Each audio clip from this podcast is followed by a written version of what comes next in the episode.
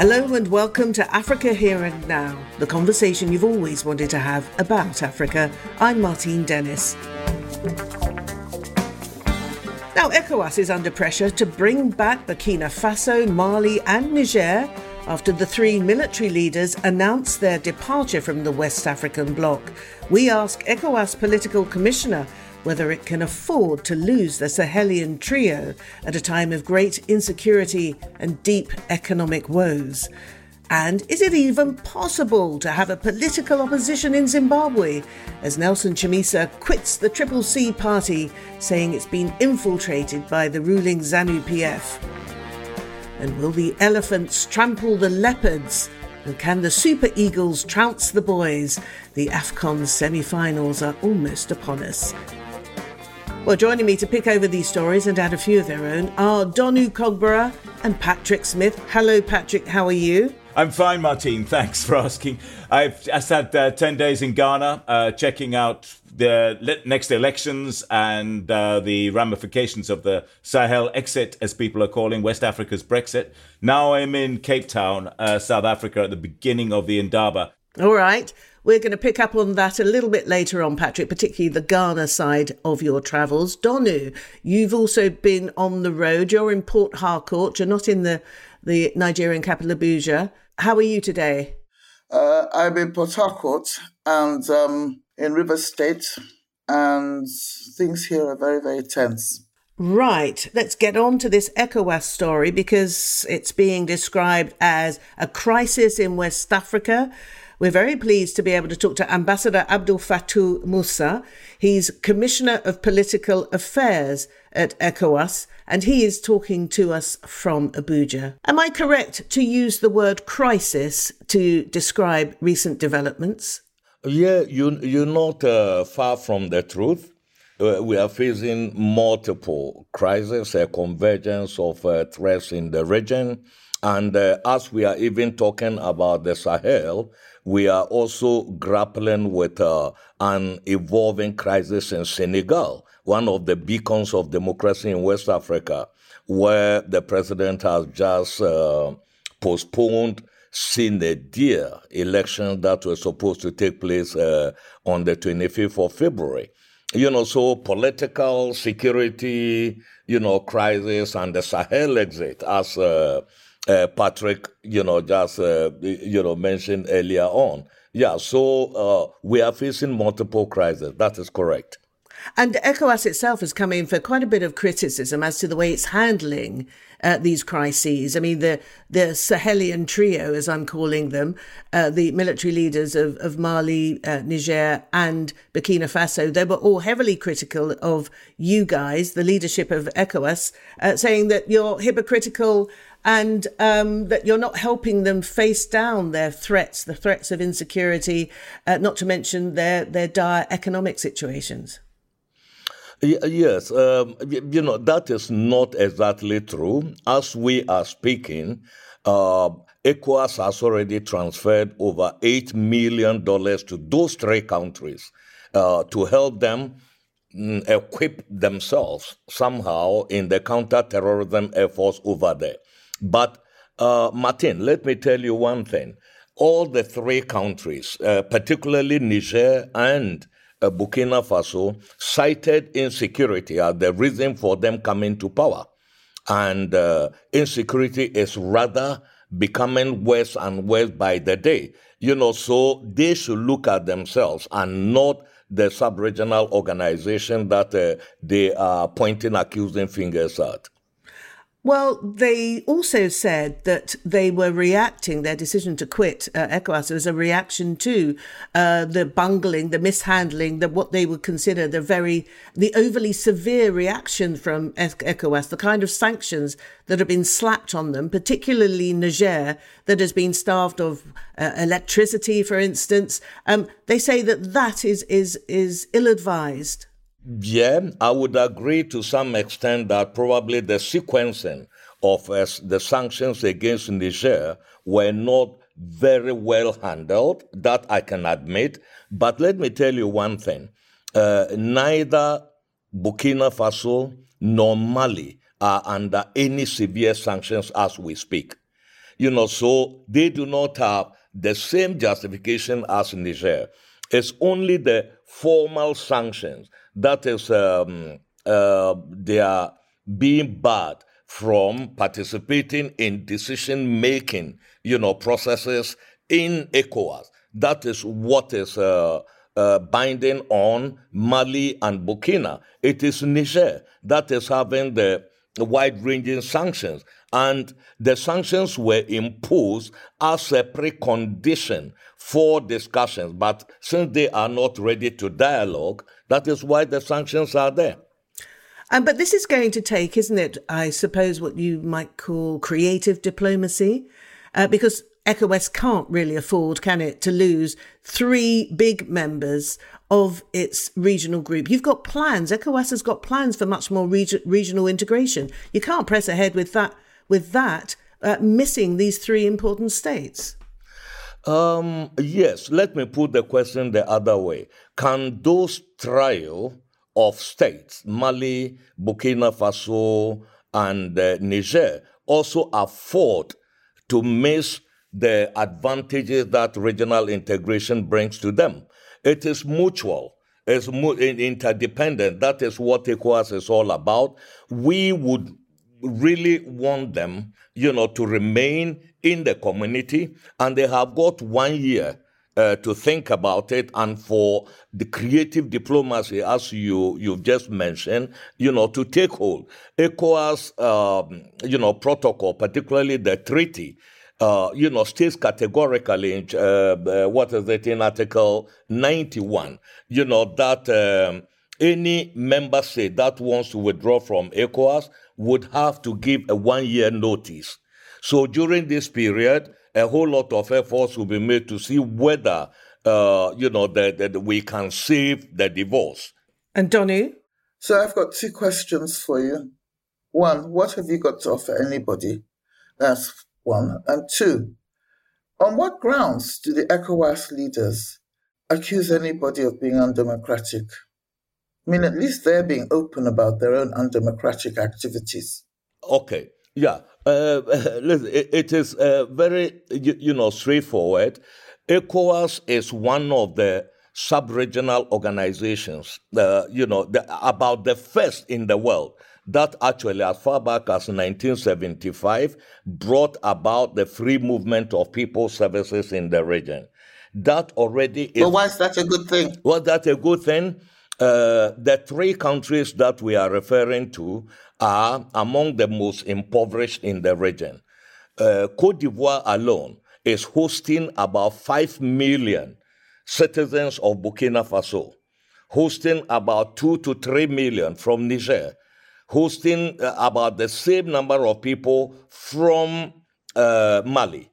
They have job opportunities in those countries that are better off economically, you know, than them. And this is a clear advantage of uh, you know, the benefits of the regional integration that we are talking about. Because there is visa-free travel in the sub-region, people take it for granted. You know, but uh, if they withdraw, you know, then that the populations will realize uh, with a lot of trade in West Africa being informal, uh, it is the ordinary people who are going to suffer because the free movement is helping them a lot to integrate and to settle and to uh, do business in all the member states of the country. That is the very first point. The second is that of solidarity. That of solidarity, uh, any problem that afflicts any of the member states is considered uh, an affliction on the entire region, and ECOWAS has got the uh, what is it uh, the um, uh, capacity, uh, you know, to help them come out of it. We have also got rules of engagement you know, that everybody, in, order to promote democracy, in order to promote human rights and others. So it is a rules based uh, regional institution, you know, that I think uh, sets the rule for constitutional convergence criteria in the, uh, in the sub-region.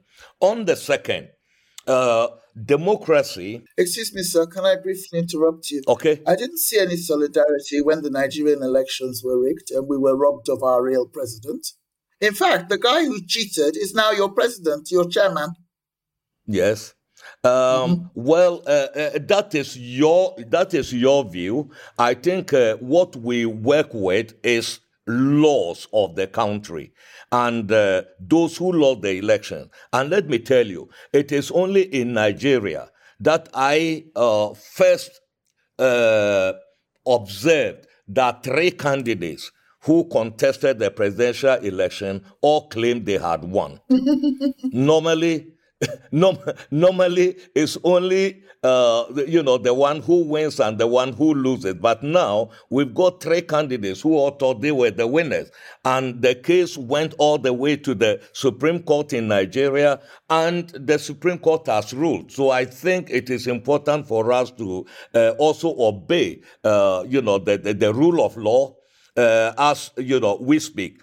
In terms of rigging of election i feel that the most important way to prevent it is for uh, the building of the capacity of the political parties in order to police their vote. That has been a lacuna in many of the activities of the political parties in our region.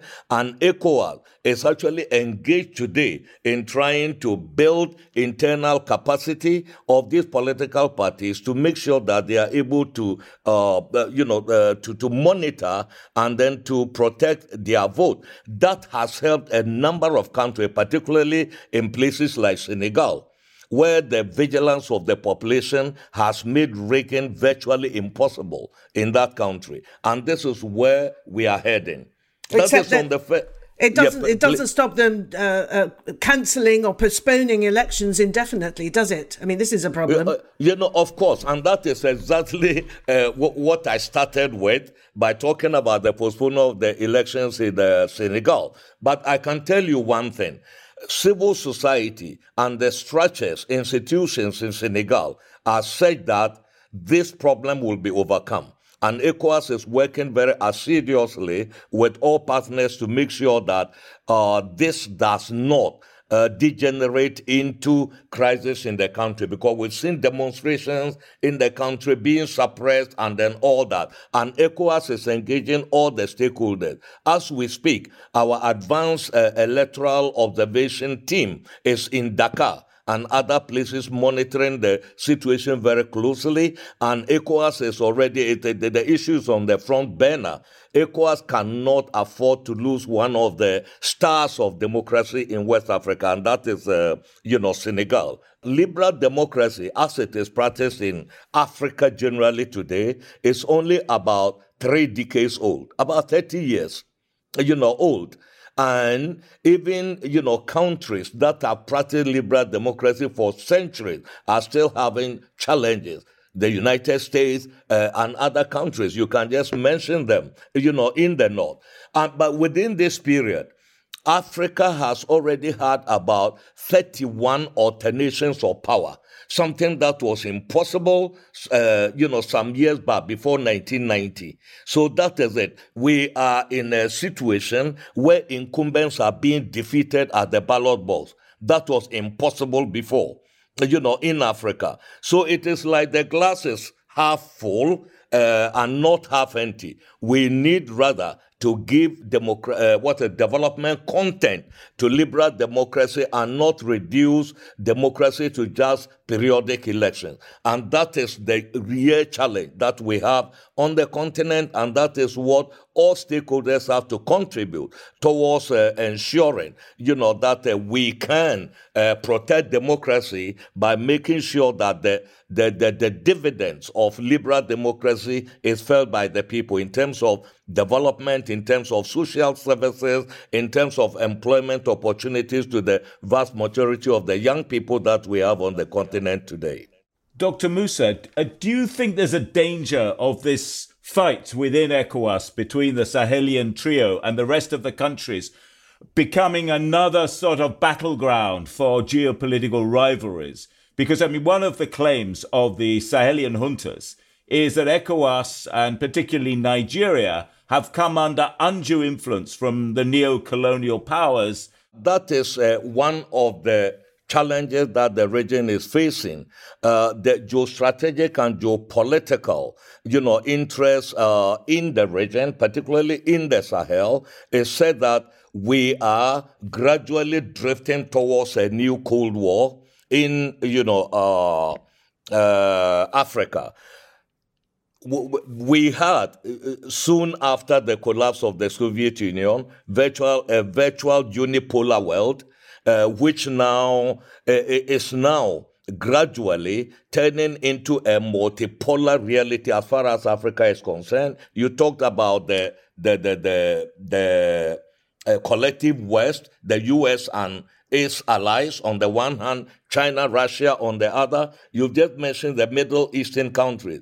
And in Africa itself, we can see the interplay between the, uh, the rivalry between Morocco and Algeria, also impacting what is happening in those uh, three countries. That, that is a real fear. Uh, the challenge is this, uh, you know, Patrick, if these countries are saying that ECOWAS is being, uh, you know, influenced from outside, you know, the continent, particularly the uh, what they see as the, uh, the, the the influence of France on whatever is happening. It's ironic you know, that those three countries are withdrawing from ECOWAS and not from UEMOA, yeah. which is the West African, uh, you know, Francophone countries bloc in the region, which was actually created with the facilitation of France itself, those three countries are still using the franc CFA, which is guaranteed by France itself.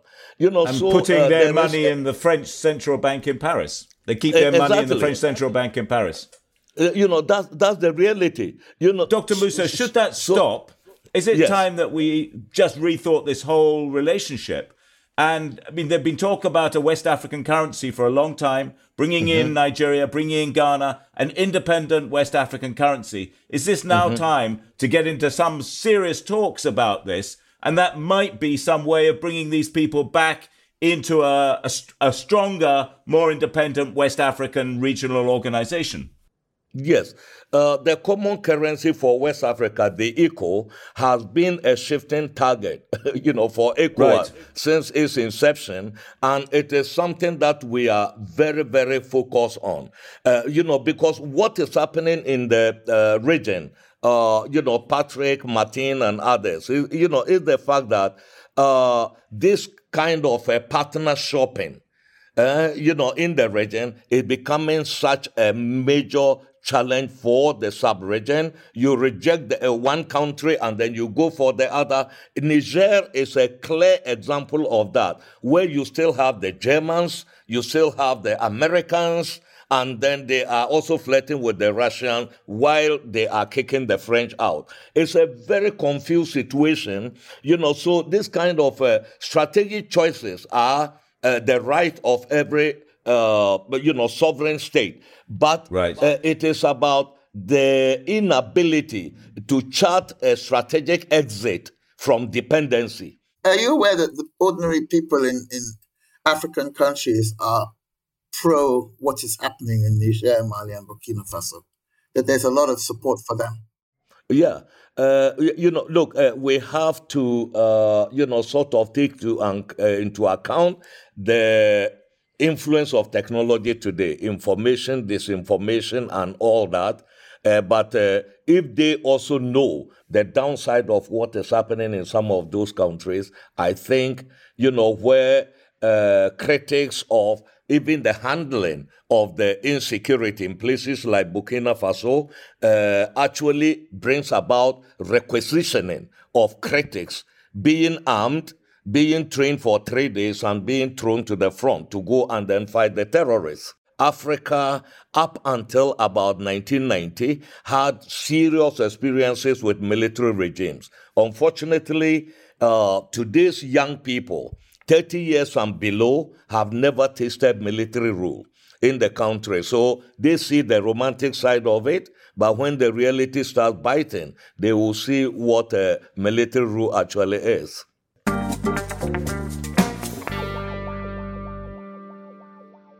Now then, let's go to Zimbabwe. The opposition there is in crisis. That's the second time I've used the word in this episode.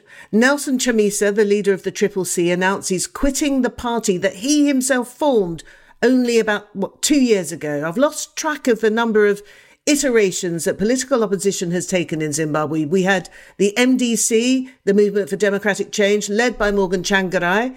He did well in elections, ended up being part of a government of national unity. Anyway, that was then. This is now. Is it possible to really have a political opposition in Zimbabwe today? We have with us Saviour Kasukuwere. Thank you for joining us, Saviour. Now, Saviour used to be a very prominent member of ZANU PF under Robert Mugabe, a younger member, the new guard you were, weren't you, of ZANU PF uh, for a long time. And then, uh, as you know, there was a coup in Zimbabwe and uh, Mnangagwa has uh, taken the reins. And Saviour Kasukuwere entered the uh, political sphere again, didn't you, as an independent? You ran in last August's elections as an independent. Um, but you were barred for technical reasons. You know the situation from both sides, which is why it's so important to talk to you. Is it possible, therefore, to have a political opposition in Zimbabwe when we have just seen uh, what Nelson Chamisa calls the infiltration of his Triple C party by ZANU PF, rendering it pretty much useless. Zimbabwe has become very difficult politically. Why do I say that? And I, in fact, I'm assisted by the presentation that was made by my dear brother, Dr. Musah, on the crisis in West Africa. Once you have a government that has taken over power, through an unconstitutional means. Forget about using constitutional means to remove it. And this is clear about Zimbabwe. I mean, I can tell you here that uh, I stood, uh, I wanted to stand as um, to change, to, to, to challenge Emmerson Mnangagwa. But they put so many technical pillars along the way. And you can appreciate the judges, why they have to make certain decisions. You can appreciate why even the police have to make certain decisions because at the back, those who took power unconstitutionally want to protect themselves. And the first thing they do is never allow an opposition to come into play. So, Saviour, can I can I just cl- get you to clarify that? Are you saying that the judges they have to, they're duty bound to rule in favour of the ruling party uh, in order to save their own skins because they're effectively they're captured? Of course, who does them? Outside the, their, their door, just outside the gate. If there's a member of the army, if there's a policeman who's part of the regime, when they go to their homes, they're guarded by the same people. Now, how much can they uh, be able to do which will offend the ruling junta and get away with it? So, my criticism is that we have allowed the junta, the military regimes, to take over power in many African countries. You recall that actually the first one was the Mugabe regime, when the Mugabe's removal, and thereafter we've got all this in West Africa. That is now happening. And AU has basically folded its arms. We are going to see more and more of these developments. We are no longer sticking to the rules and regulations that were agreed to uh, when we transformed from the OAU to AU, the peace and security architecture all those things are no longer in place now. Whatever they say. So you're saying that uh, the government of ZANU PF is effectively a military government? Owing to how it came into being, okay? To be honest with you, this is a military regime. Hence, when it decides, you can't go against it. We want our country to develop. We want our country to be one of those countries in the region which will make a good contribution. But you can't do it because the powers that be are so carefully watching whoever is coming to the door. Is he going to work against us or do they want my power? Now, because of that.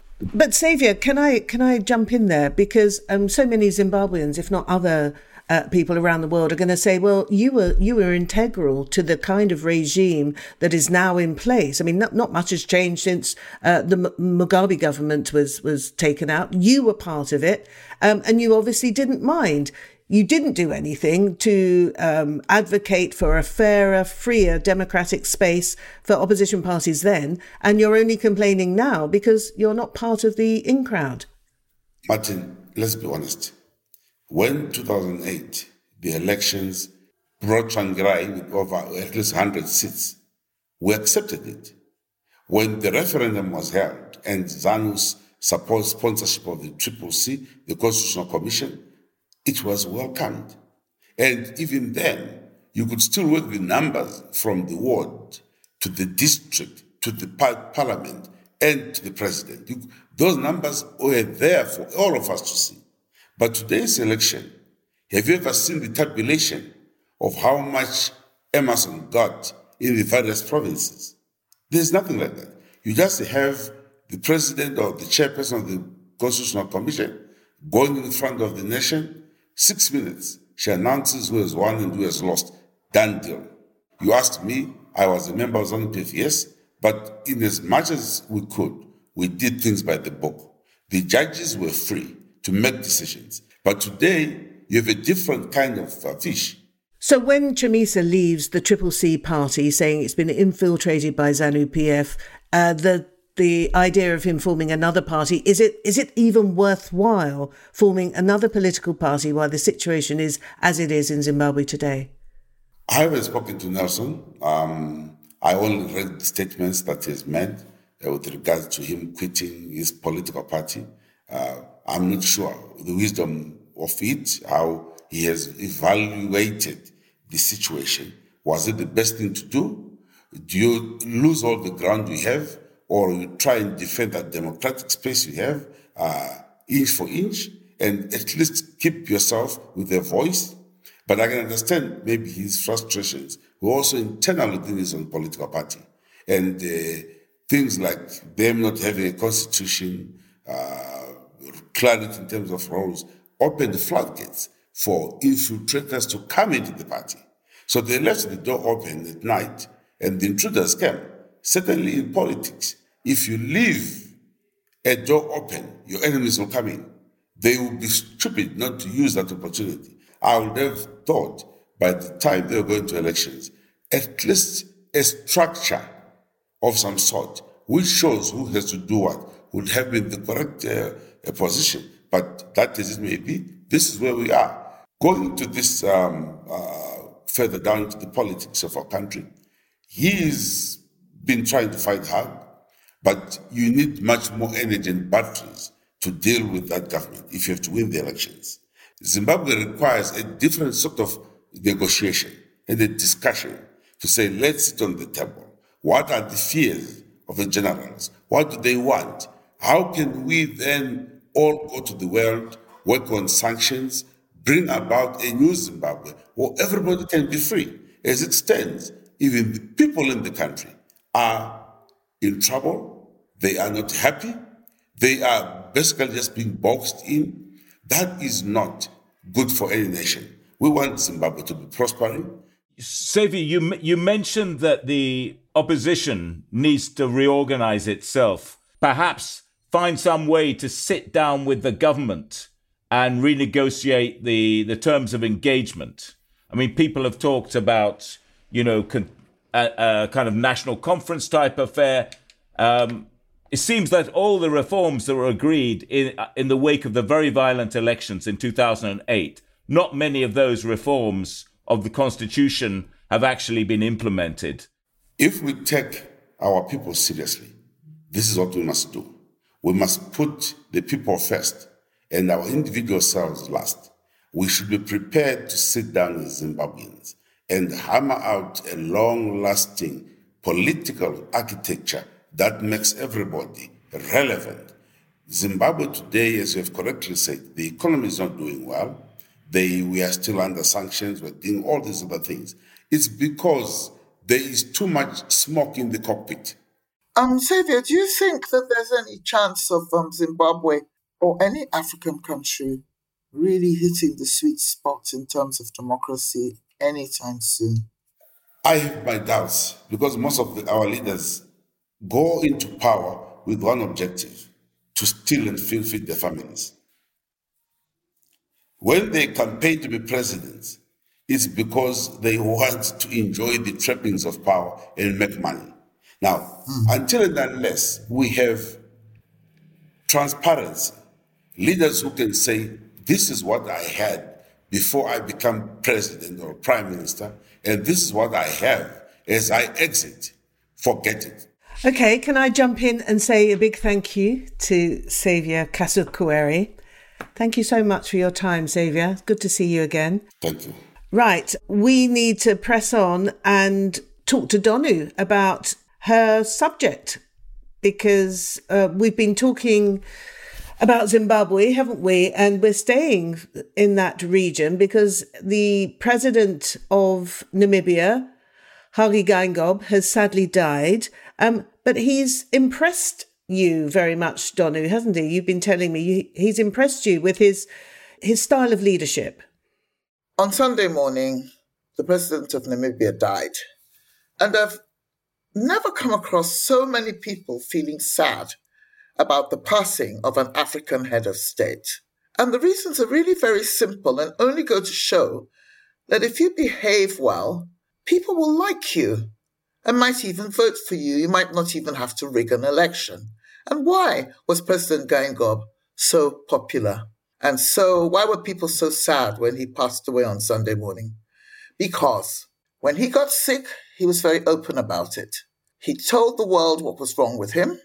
And then he said he was going up to America for treatment and that he was going to pay for it himself.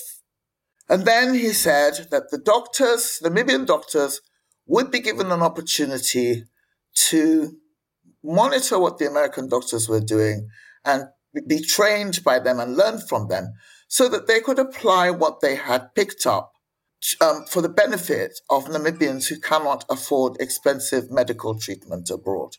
You know, we, we don't ask for too much in Africa and we get so little. And that man, I mean, that was heroic by the standards of African presidents. And so let me just say, on behalf of myself and so many, many, many of my friends and colleagues in Nigeria. Rest in peace, President Geingob.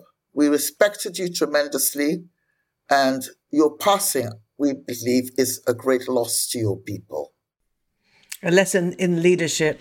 Uh, there's Donu reflecting on the life of Hage Geingob. Thanks for that, Donu. Now, Patrick, you are globe-trotting or continent trotting. Can you say that?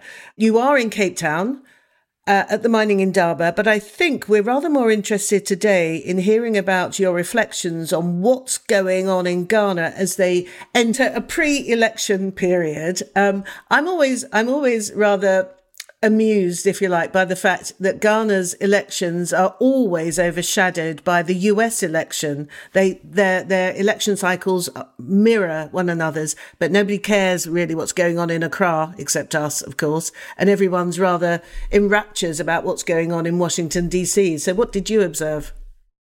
Well, yeah, you're right uh, in, in making that parallel, Martine. Um, because like the American elections, the Ghana elections are already in full swing. You you think the elections were tomorrow if you were in Accra today. Uh, there are posters all over the city um, of the certainly of the main opposition candidate, John Dramani uh, Mahama, who used to be president until 2016, but also of this new contender, a guy called Nana Kwame Bediako and uh, there um, he has the biggest posters in town, bigger even than the vice president of the government, Mah- Mahamudu Bawumia. Um, and that ra- that raises questions of where his money's coming from. He's got this uh, amazing following, mainly confected on social media. He invited Julius Malema and Peter Obi and Patrice Lumumba, not the Patrice Lumumba, but his Kenyan namesake, who's known as a sort of radical anti-corruption campaigner in Kenya, invited them to to Black Star Square, which again is the sort of the big uh, political meeting place established by Kwame Nkrumah, whatever, 70 years ago almost. And the government suddenly decided that they needed to use Black Star Square for something else, and the rally was cancelled. But uh, the thing about Bediako is that he's debonair, he dresses very well, looks like a movie star, and all of that. And I think there's that's created a bit of a wave behind him. But I mean, a lot some of the older heads are saying, what does this guy actually stand for, except that he's none of the above? And I think that's, um, that is his strongest point.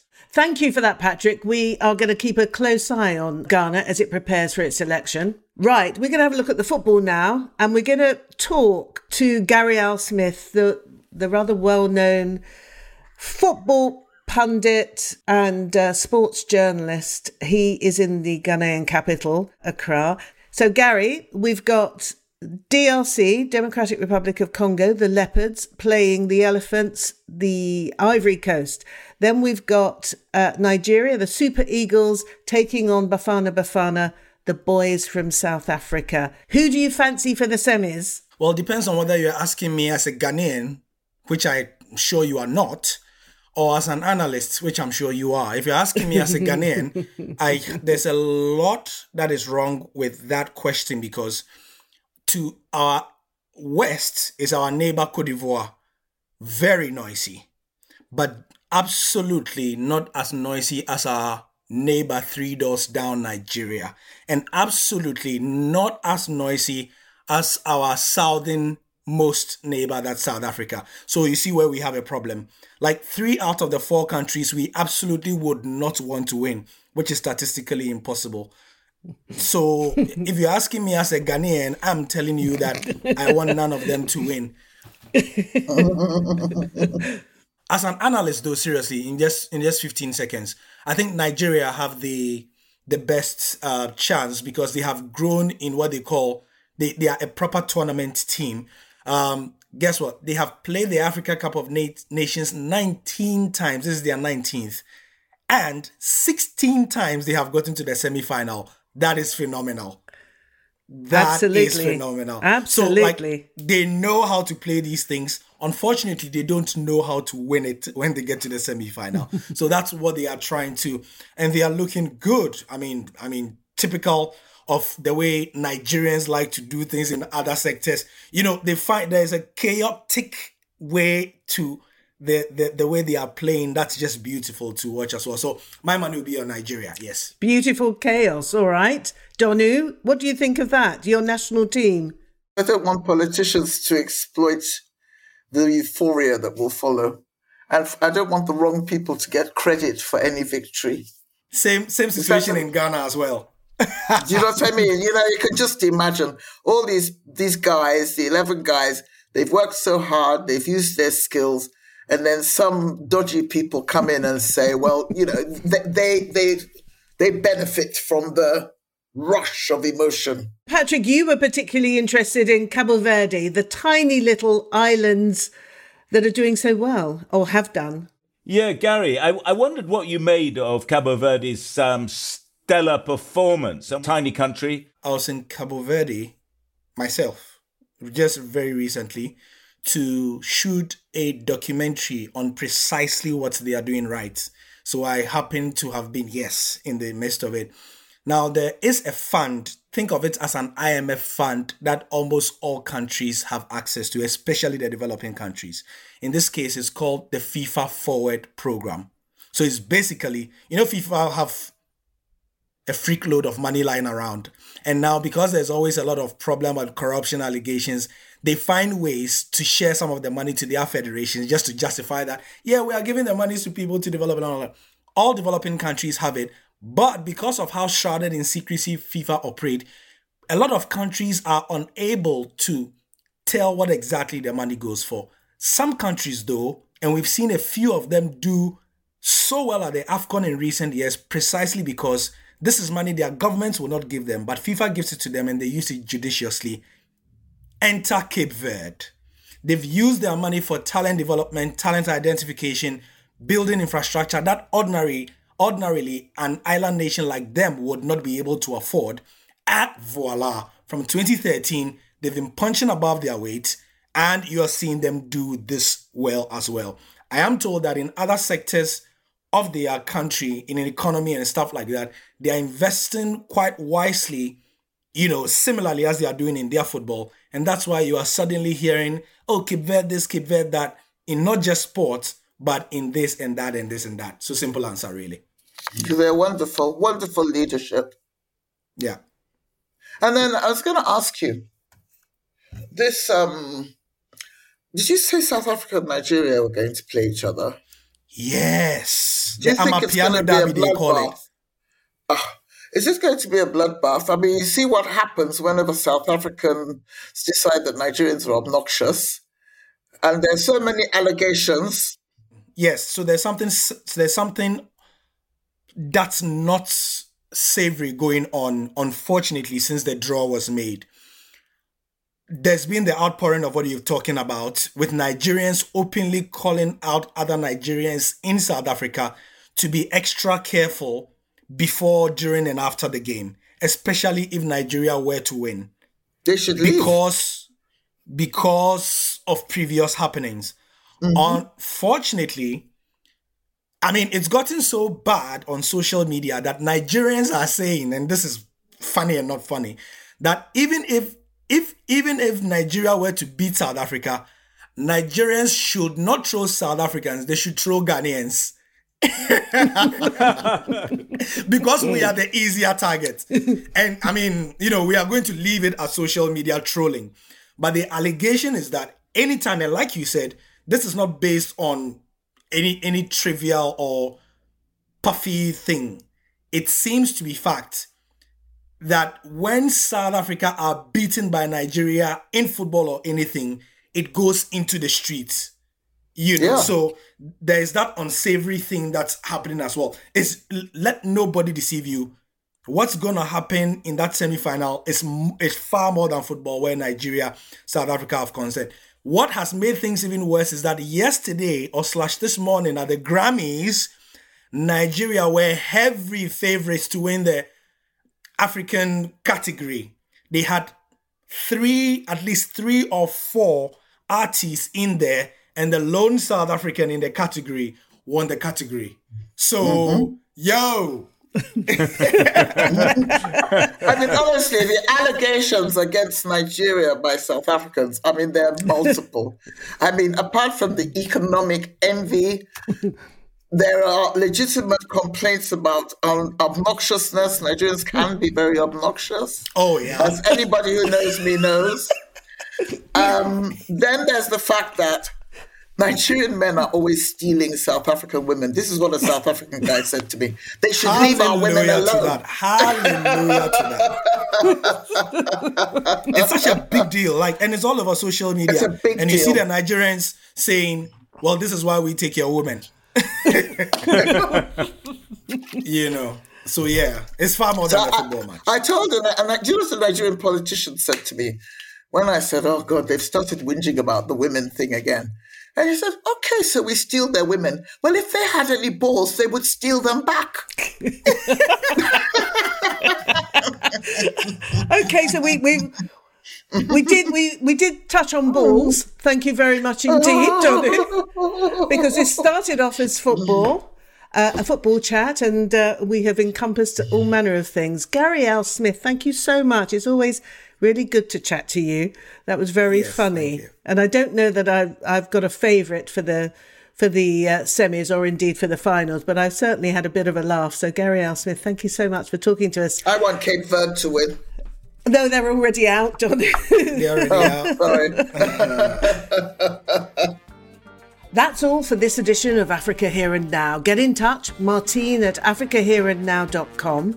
We're also on YouTube, Instagram, and of course, wherever you get your podcasts. Please like, subscribe, and share. Now, we're an independent podcast. We get behind the headlines and we dig deeper into what's happening in Africa. We don't take ads or sponsorship. But if you like what we do, please consider becoming a paid subscriber so we can continue the conversations that we like to have and keep us honest. Go to the www.africahereandnow.com website to find out more about us, about our guests. You can listen to all the episodes there and you can find out how you can help us continue doing the work that we love. We recorded this on Monday, the 5th of February. Our producer is Anne Busby. We got extra help from Tyler Hilton. Our original music is by Enric Adam. Chris at the podcast company put it all together. So thanks to our guests, Ambassador Musah, Saviour Kasukuwere, Gary Al Smith, And from Patrick, Donu, and me, thank you for your company.